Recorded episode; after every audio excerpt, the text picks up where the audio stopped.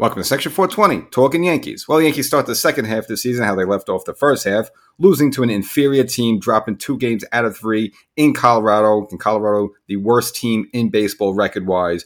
But I'm not going to go too crazy because for some reason, I didn't feel so bad about the series loss as I have been in some of the previous Yankee series losses, mainly against the Cubs or the St. Louis Cardinals. I mean, there were there were at least some positives to take out of this, so I will kind of dissect that. And of course, the last game there, probably the most exciting. I mean, if you're just a baseball fan in general, but again, heartbreaking for the Yankees. Uh, the way they had a big lead, blew it, then came back, then took a lead, and then ended up blowing it in extra innings. So kind of frustrating game there for the Yankees. But we'll dissect all that before we do. Make sure, give me a whole second half of the season to, to, go still.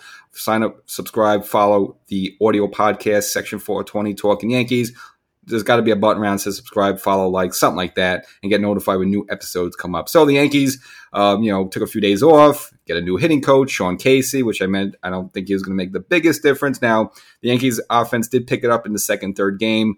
I can't see that from Sean Casey being here for two or three game, games. So I think that's that's more to speak with Coors Field as well as uh, you know just the fact that Colorado is not a good team. So, because you figure the Yankees are going to score some runs, but I think there are some positives to take out of this one. So, the first game right off the mat there, Carlos Rodon's got roughed up. Really didn't give the Yankees much. Now, the offense. Uh, gave him an early lead thanks to a Stanton home run in the first, and his bat's starting to heat up, and that's got one of the good things at least to take away from the series. Gave the Yankees an early lead, but Rodon uh, wasn't able to really hold the Colorado down. Only gave the Yankees five inning, four runs, and the Yankee offense really wasn't able to put anything together the rest of the way, and they dropped the first game to 7 2. And you're like, well, here we go again. It's more of the same. Uh, who cares about Sean Casey there? And it's kind of weird for him to get all pumped up, you know, for that Stanton home run, like as if he actually had any impact on that. But nevertheless, you just had a pit in the stomach and you're kind of feeling in a lonely place. But then comes the second game, which, again, this is probably the part we like, where the offense came alive. And not only Stanton hitting another home run, just the way he hit the home run was a 94 mile per hour kind of um, you know, outside pitch low and away, and he kind of did his like, I guess his tomahawked it um, into right field. So just good to see that type of power. And again, those are the type of home run Stan gets where he kind of hits these awkward line drive home runs. But again, when he's going good, that's what he's able to do for the Yankees. And again, he hasn't been doing that for a while. So but now you saw see him getting those home runs, and it kind of started in the Cubs series at home, hitting those two home runs in the lonely game the Yankees did win against the Cubs. So Stan's bat's coming to life there. So that's one of the good things, he, as well as DJ LeMahieu uh, hitting uh, two doubles this was the first time since May 27th he had multi doubles in the same game, just to show again how slow and uh, his bat has been. But he kind of picked it up there, and the Yankees did uh, what they, you know, most importantly is they had a five run second inning there, stringing along hits. So yes, the Stanton home run was the big blow there, but they kind of stringed along hits, and that's what you want to see when consistent contact hitting, put the ball in play, good things happen, and the Yankees able to tie the series at that point. Uh, game peace and another good outing from Clarke Schmidt, who, you know, for the better part of two months now has been really good for the Yankees. Upped his record to five and six. It should be better than that. Gave the Yankees a you know good performance, six innings, um, eight strikeouts, only one walk. Um, again, really good performance by Schmidt, and really his only blemish was a balk early in the game. Uh, which you know whatever. Uh, other than that, you know, pretty solid for the Yankees. And you see the bats come to life, you like that. And then comes the second game, which is again, I can understand why it's the most frustrating. You have Cole on the mound, he's dealing. Uh, had the Yankees up three to one through six innings, and but it was only reason I'm not too bothered about this one it was the Yankee bullpen for the most part has been really good. This is a, uh, I guess, a, a, man bites dog situation where it was just a red afternoon uh, situation where the Yankee bullpen didn't come through. Uh, Tommy Kahnle not fully effective. Uh, did have two outs, but loaded the bases up. Now you could question Boone here going to Clay Holmes too early there in the eighth inning. Um, Holmes against uh, J.C. Cron serves up a grand slam. Now it was a line drive shot, and it kind of just barely went over the center field wall. Again, we know how the ball f- there in Colorado, so yeah, he served up the home run. But again, it might have been more the atmosphere in the area more than the pitch itself. So, and again, Holmes has been pretty solid for the Yankees. Again, same as Schmidt for the better part of two months. So I can't put it down. And this is really the first maybe bad game you say. Well, it wasn't like garbage, but probably Kahnle's worst performance so far since he uh, rejoined the team a, a couple weeks ago. So as much as the loss is annoying, that it's more of the exception than the norm there. So that's why I'm not too bothered with this. But the Yankees blew some opportunities. Now the Yankees since that's uh, the Grand Slam turned the score from three to one to five to three. The Yankees did scratch and claw back, so you did like to see that, but some bonehead mistakes there.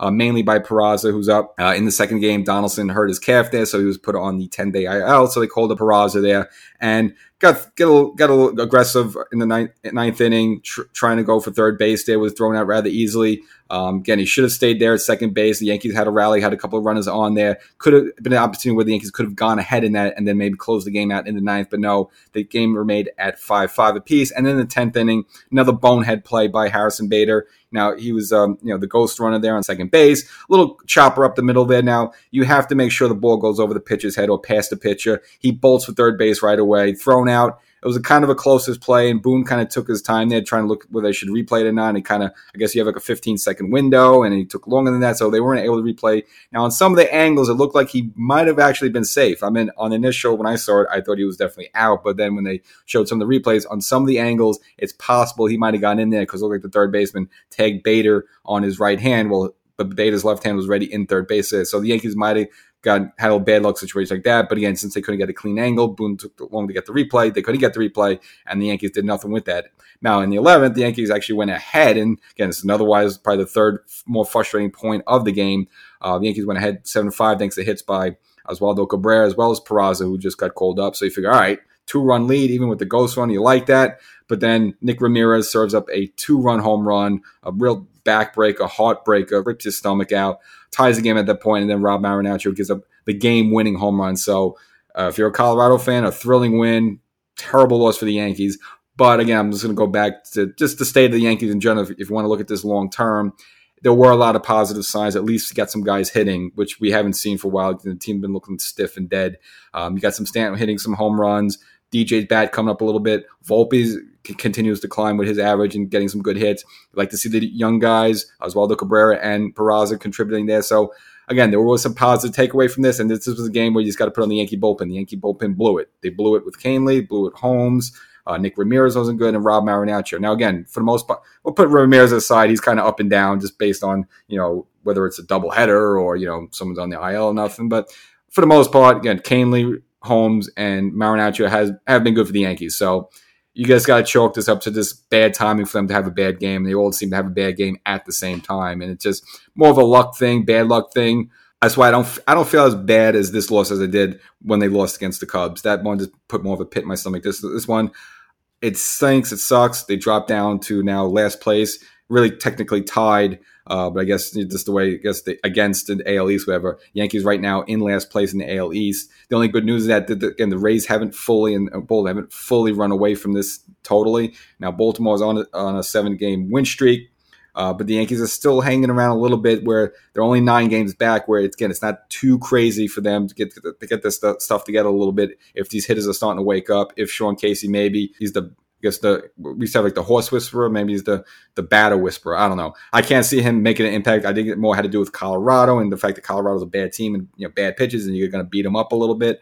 But again, good at least to see the offense come alive a little bit. Good to see Stanton starting to wake up with the home run ball. So that's good news there. And looks like Judge during the Colorado's um, second game there took some batting practice. Seems okay. No problems with the toes. Not seeming to bother him in the field. So he's working his way back. No timetable yet but at least there's some positives around his team, which before the All Star break was a lot of negativity. So um, you don't want to lose two out of three because a terrible team against Colorado. And, you know, I kind of mentioned this maybe two episodes ago. This is really a soft schedule part of the season for the Yankees. I mean, St. Louis is a bad team. Baltimore, you know, you have a four game series at home, but after taking the first two, at a minimum, you want to take three out of four at home. But they kind of kind of choke that away and lose the last two against the Cubs. Against that's a, a team the Yankees should either sweep or take two out of three. They drop two out of three, and again, Colorado they should be sweeping Colorado, but again, dropping two out of three. Now they go after this, head out to Anaheim to face the Angels for three games, and it's going to be Ohtani there. Now Judge is not going to be on the field, so kind of loses a, little bit of the luster there. Now Ohtani needed to come out of the game the other day with a hurt uh, finger, but it looks like he was able to play after that, so he's probably definitely going to be involved in the series against the Yankees. And for the Angels, you know, they're just a couple games under 500. It's a throw up there. You know, Yankees on the road, even though the Yankees have the better record at 50 and 44 there. It's kind of volley for serve. You know, if they could take two out of three there, at least maybe it alleviates blowing, you know, losing two out of three against Colorado. And then from there, come home and face another terrible team in the Royals. So, I mean, these Yankees really, if they end up missing the playoffs or the wild card by two or three games, they're going to be kicking themselves for this, you know, almost like two and a half, three weeks of really of, of a soft schedule that they're not taking advantage of. Even with Judge not in the lineup, they should be winning these games. They're not. So you're worried about that, but at least you feel a little bit better now. The offense waking up a little bit in the series, and the fact Judge working his way back, getting some batting practice, and so at least that's there. Rendon now with his second start, you're not blown away by that, but as long as he's not hurt, you like it, and you kind of go on from there. And so the Yankees will now go on to face the Angels uh, and Ohtani. And you know, you hear a little bit talk about the Yankees as a possibility. I think this is more online generated and fan generated, and, and anything Ohtani, you know, getting traded to the Yankees. I cannot see that whatsoever. The Yankees are basically going to have to give up the, the, farm. I mean, literally the farm.